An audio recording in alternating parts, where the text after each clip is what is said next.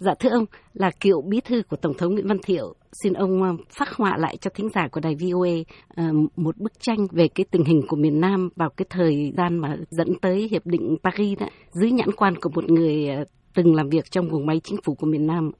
À, nếu mà mình trở về cái thời điểm 1973 thì lúc đó là tình hình đối với người Mỹ là an bài rồi. Chính phủ Nixon nhất quyết là sẽ đi đến cái hiệp định ký với phía Cộng sản Bắc Việt. Thì bên phía Việt Nam Cộng Hòa lúc đó chúng ta vẫn còn tiếp tục lấy những điều kiện nào mà là nó ít bất lợi cho Việt Nam nhất. Và lúc đó thì mình cũng biết rõ rằng uh, nếu mà uh, tin theo lời người Hoa Kỳ để cho họ tạo cho họ một cái nền tảng để họ tiếp tục giúp Việt Nam Cộng Hòa.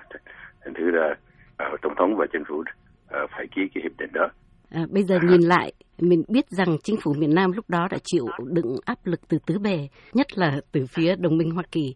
Vậy thưa, xin ông cho một ví dụ về sức ép của cường quốc số một thế giới để buộc Tổng thống Thiệu phải ký vào Hiệp định Paris, mặc dù là là Tổng thống Thiệu hiểu rất rõ là hiệp định đó là vô cùng bất lợi cho miền Nam. Lúc ông Tổng thống Nixon bắt đầu nhiệm kỳ, ở đây ông đã tuyên bố sẽ giải quyết cái vấn đề Việt Nam và chính ông Kissinger cũng sau này cũng lặp lại là sẽ giết giải quyết cái vấn đề Việt Nam trong vòng một năm. Ờ, ông Kissinger đi đêm với ông Lê Đức Thọ ờ, hoàn toàn không cho chính phủ Việt Nam cũng biết. Theo họ nghĩ thì nói mỹ hóa cái vấn đề thành nước hòa bình thì sẽ nhanh chóng hơn. Đó là cái điểm bất lợi cho Việt Nam cộng và người đồng minh quay không không có quan tâm đến cái, cái chính sách của của Việt Nam cái đó là cái điều mà sau này lịch sử ghi lại là một cái lỗi lầm rất lớn đối với phía Việt Nam Cộng Hòa thì thấy trước cái thái độ đó mình không thể nào mà ngồi đó để cho người Mỹ tự lo lấy thì mình tham gia và, và những cái nguyên tắc căn bản của mình bên chính phủ Hoa Kỳ có nhiều lúc dùng những cái uh, ngôn ngữ ngoại giao rất là cứng rắn thiếu thiếu điều thiếu lễ độ ngoại giao Dạ, thưa ông có thể cho một ví dụ về cái sự ờ, thiếu lễ độ ngoại giao của người Mỹ vào lúc đó không ạ? Cái mà tôi tới giờ này vẫn thấy uất ức là nếu phía cộng sản đưa một cái đề nghị thì phía đồng minh, nghĩa là Việt Nam Cộng Hòa và Hoa Kỳ, thì phản đề nghị. Thì phía Việt Nam Cộng Hòa lúc nào cũng đưa ra một cái phản đề nghị rất là xây dựng, giữ nguyên tắc. Căn bản của Việt Nam Cộng Hòa là toàn vẹn lãnh thổ cũng như là chủ quyền. Và đưa ra những cái phản đề nghị như là vấn đề tổng tuyển cử vấn đề ngưng bắn tại chỗ. Cái điều mà buồn nhất là họ không đệ trình cái đó lên, và ngay cả phản đề nghị của họ họ không có cho mình biết nữa. Cho đến khi uh, mình hỏi rồi thì mới nói. Đó là cái thái độ tôi thấy rất là vô lễ. Khi mà mình phản kháng thì bị họ hâm. Mấy ông mà không có ký thì quốc hội sẽ cút viện trợ. Cái đây 47 năm là phải đối đầu với cái đó là rất là buồn vì cái ông đồng minh tới giờ cho muốn thối lui làm đủ cách nhượng bộ đối với Bắc Việt. Và chính vì vậy mà Bắc Việt họ mới khai thác cái đó để họ đạt được cái mục tiêu là đuổi người Mỹ đi và tiếp tục xâm lăng. Lời hứa rốt cuộc cũng không giữ được. Dạ thưa lúc đó cố vấn an ninh của Tổng thống Nixon là ông Kissinger à, là một người đã từng à, tiếp xúc và thương thuyết nhiều với ông Kissinger thì xin ông à, cho một nhận định về về vai trò cũng như là con người của ông Kissinger. Vai trò của ông tiến sĩ Kissinger là một vai trò rất là quan trọng là tại vì với tư cách là cố vấn an ninh quốc gia của tổng thống Nixon, ông giữ một chức vụ rất là uh, đặc biệt.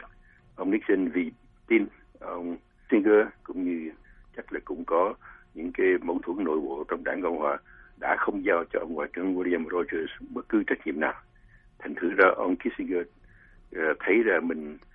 nằm nắm một cái ờ, một cái vai trò rất là quan trọng. Đương nhiên thao túng rất nhiều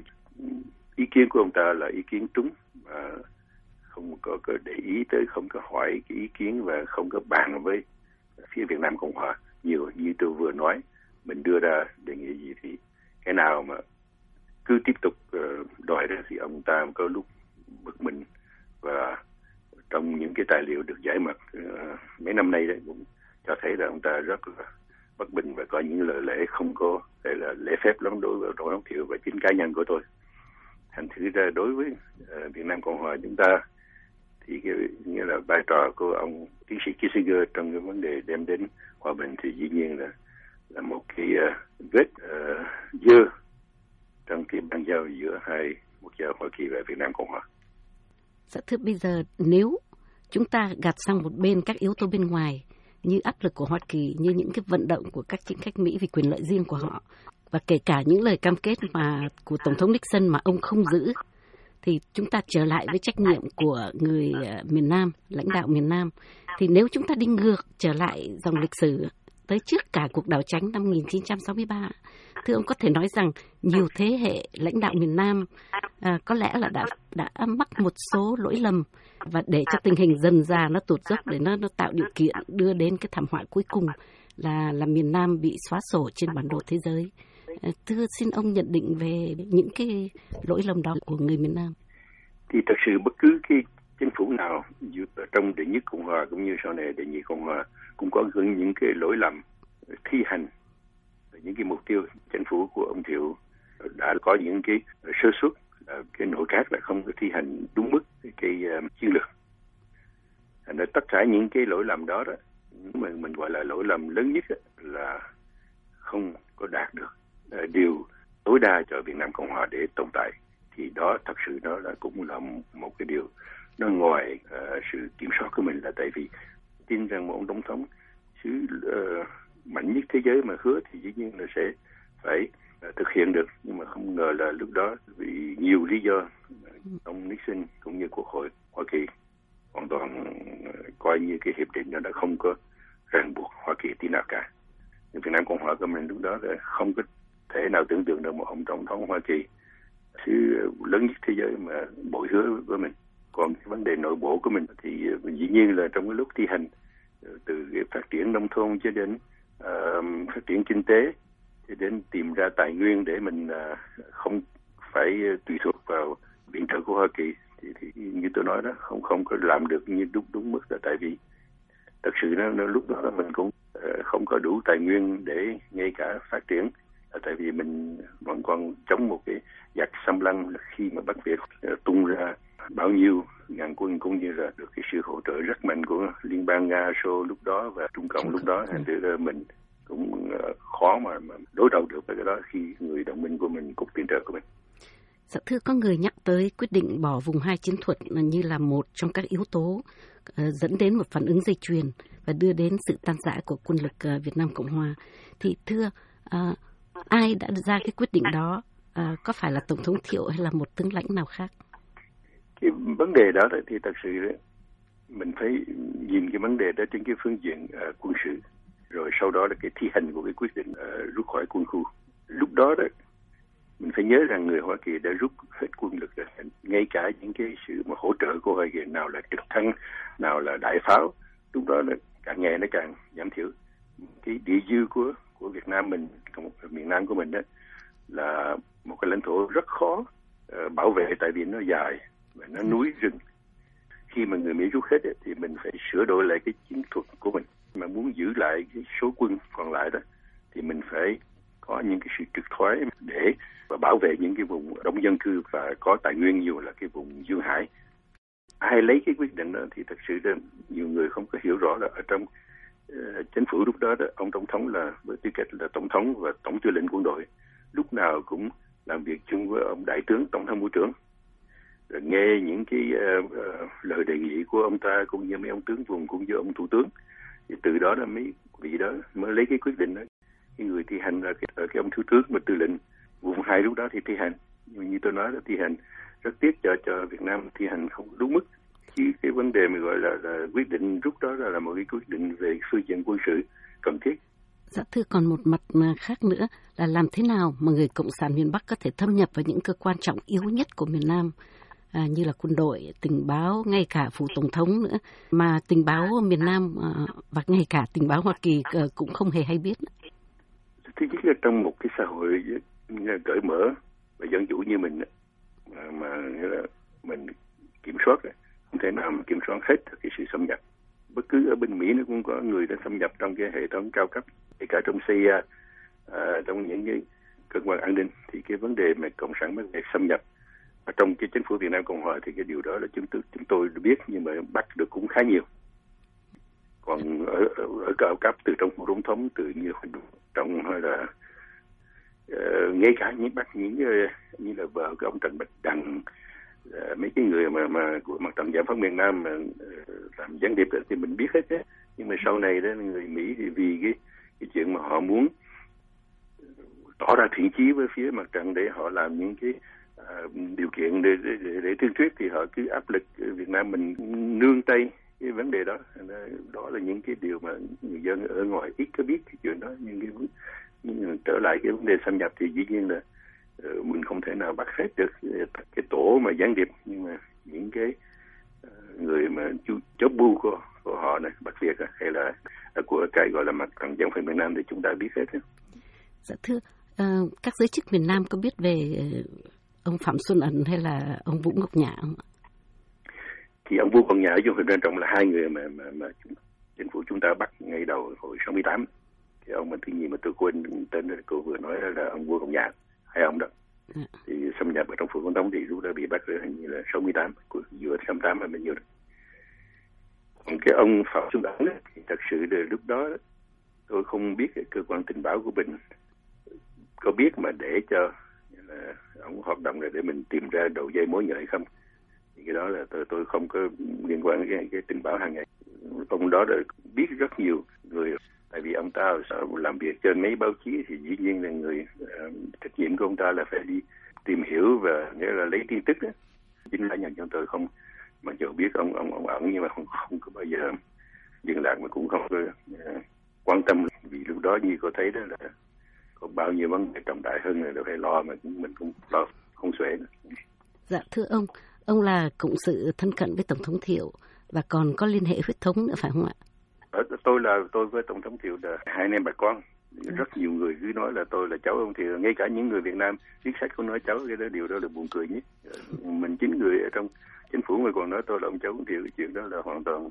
sai. Vâng, là cộng sự và cũng là người nhà của Tổng thống Thiệu, thì xin ông chia sẻ với thính giả của đài VOA tâm sự của Tổng thống Thiệu vào ngày 30 tháng 4. À, lúc đó thì ông đang ở đâu và có những suy nghĩ gì khi mà phải chứng kiến Tổng thống Dương Văn Minh đầu hàng à, và và và thấy chính quyền miền Nam sụp đổ? À, lúc đó thì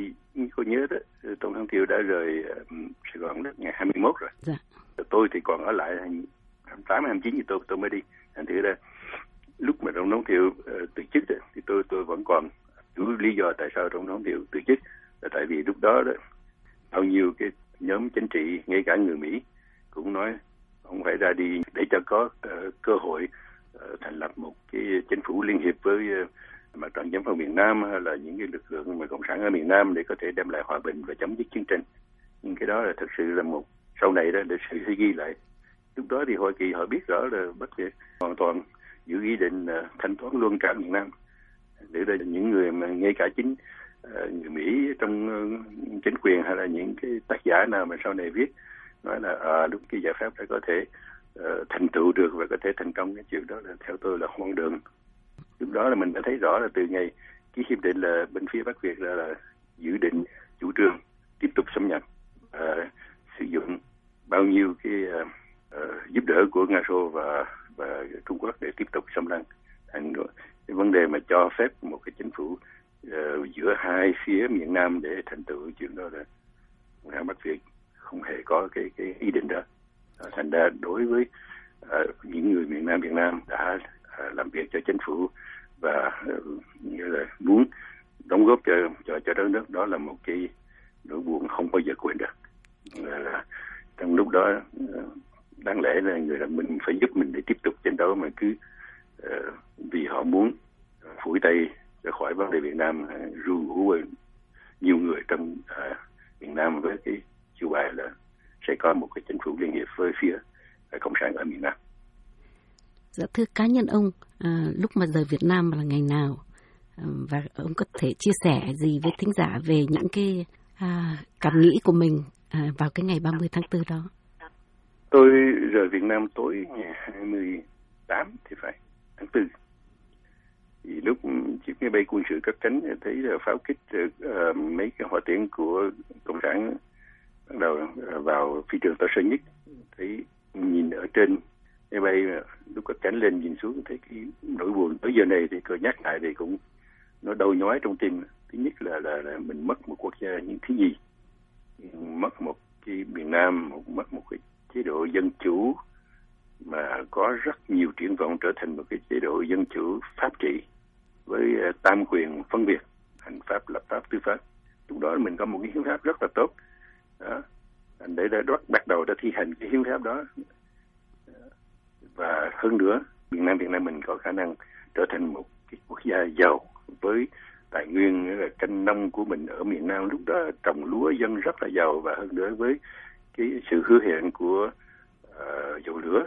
Để là mình có thể là trở thành một cái quốc gia phát triển nhanh nhất nhưng mà mình rất tiếc không được cái uh, không được cái thời gian uh, để để làm cái đó. Đó là cá nhân của chính chúng tôi là một cái nỗi buồn vẫn còn ở, ở, ở trong ở trong trí óc. Là uh, dĩ nhiên là một người yêu chuộng tự do. Thấy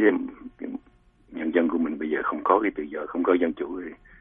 càng ngày mình càng thấy buồn thêm.